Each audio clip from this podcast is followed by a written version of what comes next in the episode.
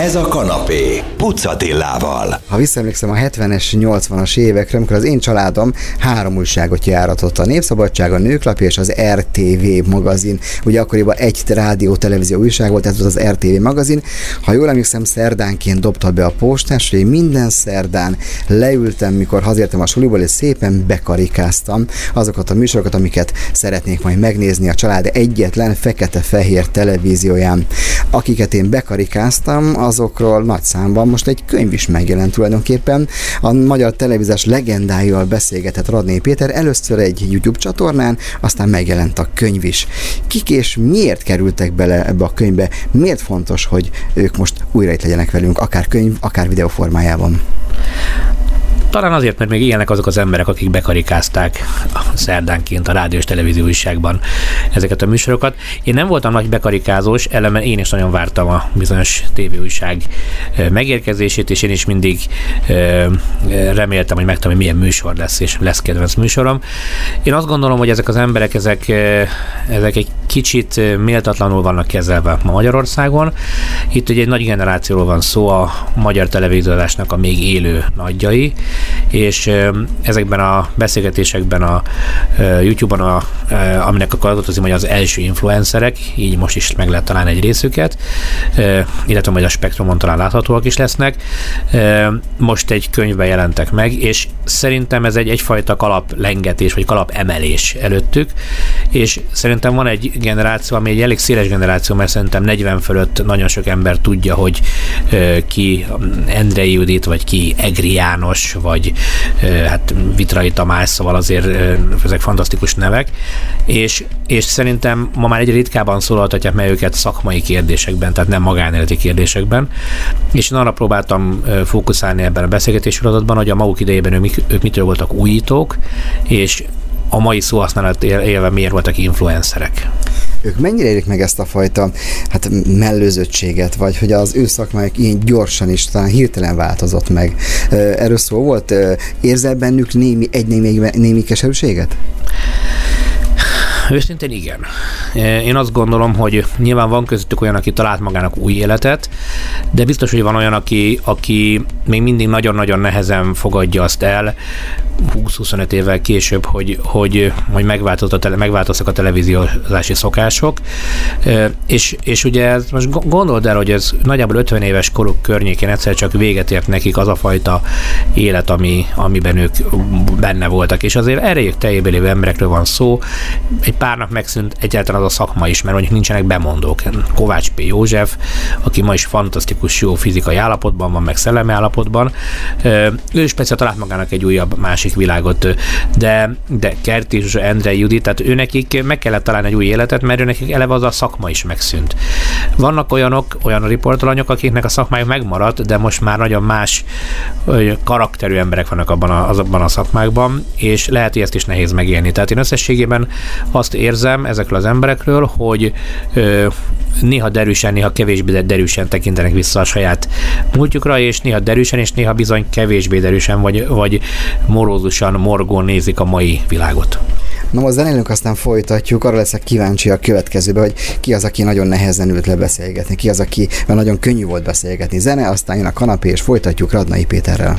Ez a kanapé, Pucatillával. Folytatjuk Radnai Péterrel a beszélgetést itt a kanapéban, a téma pedig a Magyar Televíziózás Legendái című könyv, illetve az azt megelőző YouTube, majd később Spektrum sorozat. Mennyire voltak ezek az emberek népszerűek az ő maguk korában? Elképesztő népszerűek voltak, és amikor felhívtam őket, hogy az lenne a eredeti sorozat cím, hogy az első influencerek, akkor ugye a legtöbben tiltakoztak az influencer szó ellen, hiszen ennek van azért egy pejoratív jelentése. Néha eljátszottak, hogy nem is tudják, hogy ez mit jelent. Nyilván tudták, csak ez egy játék volt. De az biztos, hogy a mai értelemben, tehát ma ugye az influencereknek rengeteg követője van. Adódhat a kérdés, hogy voltak-e nekik, vagy lehettek volna nekik követőik, szerintem igen, rengeteg követőjük volt. Rengetegen olyan frizurát akartak, mint a bemondónők, rengetegen szerettek volna úgy világot látni, mint mondjuk a külpolitikai stúdió munkatársai, rengetegen szerettek volna olyan emberekkel találkozni, mint mondjuk a szórakoztatóiparban dolgozó emberek, és egyáltalán rengetegen szerettek volna abban a helyzetben lenni, mint azok a televíziós kollégák, akik egyáltalán tudtak utazni. Ne felejtsük el, hogy egy zárt világban értünk, amikor nagyon nehéz volt hát nyugatra végképp nehéz volt utazni, szocialista országban sem volt könnyű, de az biztos, hogy ezek, egy, ezek az emberek tényleg ablakot jelentettek a világra, és én értelemben rengeteg követőjük volt. Mekkora sztárak voltak ők a szó szoros értelmében. Ha kimentek az utcára, akkor szerintem annó nem nagyon tudtak végigmenni mondjuk a körúton úgy, hogy ne csúntek volna rajtuk az emberek. Hogy látod ezt te? ahogy ezt Kerti is mondta, ők családtagok voltak. Tehát ők, ők a, a, abban az időszakban, tehát az Endre Jutka is, az, az, az valami ilyesmi mondtam műsorban, hogy ők voltak az ország Juditkája, meg a Kudlik volt az ország Julikája, tehát hogy ők, ők részei voltak az emberek életének, tehát ők úgy tekintették a nézők őket, mint, mint, mint hogyha velük ott lennének a lakásban. Eleve a televízió, mint egy technikai vívmány és egy új dolog volt, és körbeülték, hogy át abban az időszakban nem is volt mindenkinek televíziója, tehát volt, amikor több család is összegyűlt, vagy akár a folyosókon is ott összejöttek az emberek, és ezek elég képesztő népszerűséggel bírtak ezek az emberek. Tehát nem lehetett úgy végigmenni az utcán, hogy ne állítsák meg őket kit volt a legnehezebb becserkészni? Úgy tudom, hogy Vitrai már nagyon nehezen ad interjút például, és hogy ő már azt már mindent elmondott, hogy már hagyják békén, de mégis benne van. Nem volt könnyű egy pár embert rábeszélni. Van is, akit nem sikerült, tehát nem tagadom, hogy lett volna olyan ember, akit nagyon szerettem volna, és ő már nagyon elzárkozik a nyilvánosságtól. A szereplők közül igazán az volt a feladat, hogy olyanokat e, tudjak tőlük kérdezni, amiket ők nem unnak.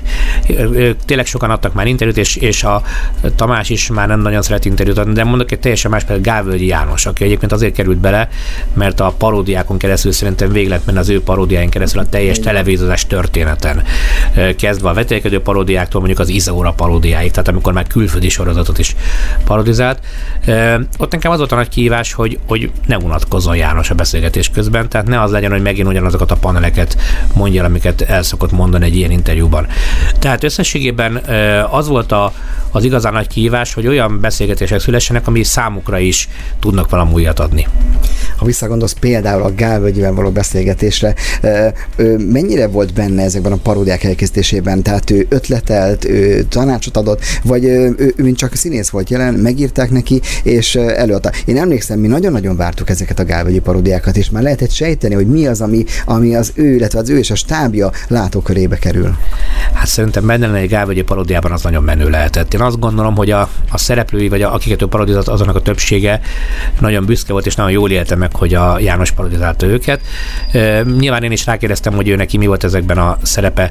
Rengeteget ő írt. Aztán később nyilván a Gálvegyi showban már volt egy nagy stáb, meg voltak gegmenek, de itt az ő, hát hogy mondjam, az a képessége kellett, amikor le tudta venni egy embernek azt a, azt a pillanatot, amit, vagy azt a mozdulatot, vagy azt a mondatot, amitől az a paródia életre kell. Tehát sokszor mesélte, hogy hogyan született a kapcsoltam paródia, vagy hogyan született a híres zenebutik paródia, vagy a van benne valami paródia például elmondja a beszélgetésben, hogy, hogy a zenebutik paródiát ő neki idő kellett, hogy meglegyen a figura, mert nem volt könnyű megtalálni azt a, azt a mondatot, meg azt a nézést, meg azt a hanghordozást, ami mondjuk Juhász erődre jellemző volt, de én szerintem a zenebutiknak a legendává válásához kellett a paródia is. Az élő növény varázsa, hogy elhangzik ugye ebben a paródiában. No, folytatjuk még Radnai Péterrel zene, aztán itt, itt leszünk a kanapéban. Ez a kanapé, Pucatillával. Folytatjuk a kanapéban a beszélgetés Radnai Péterrel. A könyv bemutatója egy nagyon ikonikus helyszínen a Szabadságtér 17-nek az aulájába volt. Ugye én is tévésként kezdtem, nekem rengeteg emlékem köt oda, ugye ott ültünk le, ott beszéltük át a, a következő adás dolgait amikor ott voltál, és ezek a legendák, ezek az élő legendák bejöttek, akkor mit láttál rajtuk, hogy, hogy ők most itt meghatódnak, vagy furcsán érzik magukat? Volt egyáltalán, lehet egyáltalán ilyen beszélni? Nagyon megható pillanat volt. Tehát például Feledi Péter mondta, hogy ő előtte napokig alig aludt, mert, mert várta a pillanatot, hogy bemenjen. Ő neki van egy sajátos története az épületről, a lépcsőházról, mert hogy ő a nemrég elhunyt feleséget Monspacsarot, tehát ott ismertek meg a lépcsőházban. Tehát ő elmondta, hogy ő állt fent, és mondták, hogy jön hozzá vendégnek egy hölgy, aki meg lent a lépcső aljában, és jöttek fel, és a lépcső közepén találkoztak, és úgy ismerte meg e, élete későbbi párját. De mindenkinek, tehát azoknak, akik itt évtizedeket töltöttek az épületben, ismét bemenni az aulába és a lépcsőházba, sajnos a többi helyre nem tudtunk bemenni, mert építkezési terület. Az egy nagyon megható, nyilván örömteli, de közben egy kicsit megrázó élmény is volt, mert a saját múltjukba tértek vissza. Kinek szól az a könyv, és miről szól ez a könyv mondjuk a, a mai fiataloknak, ha egyáltalán érdeklődnek, egyáltalán hiszen kíváncsiak arra, kik voltak a hajdan volt televíz- televíziós nagyjai. Én optimista és lehet, hogy egy kicsit idealista vagyok, hogy a mai fiatalokat is esetleg ez érdekelheti. Nyilván azért a könyvnek a törzs közönsége az a 40 fölötti közönség, de én nagyon bízom benne, hogy van számottevő fiatal is, akiket érdekel ez a szakma. Tehát már nagyon sokan mondják azt, hogy a médiában szeretnék dolgozni. Nyilván a csillogásért, vagy a pénzért, vagy a nem tudom, a csajokért, vagy bármiért szeretnének oda menni dolgozni. De én azért abban bízom, hogy a mai fiatal generációban is van olyan, aki, aki ezért a szakmáért szeretne oda menni dolgozni. Hogy kinek szól ez a könyv, szerintem mindenkinek, aki, aki szeretett tévét nézni, mindenkinek, aki valamilyen okból kifelől örömmel emlékszik mondjuk néhány ember ebből a húszból, azt nem tudom elképzelni, hogy van olyan, akinek mind a húsz ugyanazt jelentette, mind a húsz szereplő, mert azért ebben nagyon különböző emberek vannak, mert mondjuk a ö, Dévényi Tibor, vagy mondjuk a Kapláref József, vagy a Kondor Kati, ők nagyon más világot képviselnek, vagy a Bánó András és mondjuk a Feledi Péter. Tehát nagyon-nagyon más ö, ö, jellegű emberek, vagy más karakterű emberek vannak a könyvben, de az is biztos, hogy, hogy akit egy kicsit is érdekel a Kádár korszaknak egyfajta történelmi lenyomata, ez egy kicsit egy, ez egy ilyen időutazás is egyben, mert, mert nem csak tévés történetek jönnek, hanem eleve a korszak kiderül ebből a könyvből ugye sok minden más mellett azért még televíziód is vagy, producer vagy. Ha tehetnéd, akkor abból a korból mi az a műsor, az a műsor fajta, amit úgy ezzel visszaemelnél még, és szerinted még, uram, bocsánat, még meg is állná a helyét? Nagyon nehéz kérdés, mert nyilván erre az, az, a, a legőszintébb válasz az lenne, ha lennének még értelmes beszélgetések. Egyre kevesebb van. Tehát van egy-két Talk TV most is, ahol beszélgetnek. Róna Jegonnak vannak egyébként jó beszélgetései, de de összességében az a fajta őszinte beszélgetés, ami abban az időszakban volt, az eléggé hiányzik a, a palettáról. Tehát mondjuk, hogyha visszaemlékszünk a Napzárta című műsorra, ami a rendszerváltozásnak az egyik legfontosabb televíziós mellékterméke volt, abban rengeteg, tehát ugye elhangzik itt, hogy annak nem volt műsorideje a műsornak, mert nem az volt, hogy ennek fél órán kellene, vagy 50 percnek, hanem annyi, amennyi van benne tartalom. Tehát az addig tartott, ameddig volt értelme beszélgetni. Tehát Déri János volt egy nagy legenda, aki már már sajnos nem él, és így ebben a könyvben nem lehet benne, aki az egyik fő műsorvezetője volt ennek a műsornak, de hát persze sokan voltak mások is, és ez tényleg egy legendás dolog volt. Tehát az ilyen jellegű, őszinte nyílt, indulatoktól bizonyos mentes, de mégsem unalmas gondolkodó műsorok, amikre talán azért még élnek emberek, akik megnéznék, és lenne ilyen igény. Nem talán, ez a talán ez inkább biztos. Na folytatjuk még Péterrel, ez a kanapé, zene, aztán jövünk vissza. Ez a kanapé, Pucatillával. Folytatjuk a kanapét, és itt ül velem még Radnai Péter. Póz Zoltán barátom, talán neve mond neked valamit. Azt mondta a felesége, hogy figyelj Zoli, te szerintem a saját gyerekkorodban szeretsz a legjobban élni. Valami hasonlót érzek én is, hiszen a, a könyv, amiről szól, ugye a tévévilága az a mind a mi gyerekkorunkhoz köt. És Nogdatsu elkezdte egy zenekart, ez a Midlife Crisis, ugye a, e, majd elmondod, hogy van olyan évi, és a többi, és a többi, de hogy itt is igazából slágereket játszatok, nagyon profin, azért mondom, mert ezt én már láthattam. Mennyire igaz az, hogy te szeretsz a múltban e, élni, a múltat felszínhozni, és mi az ennek a rövid története?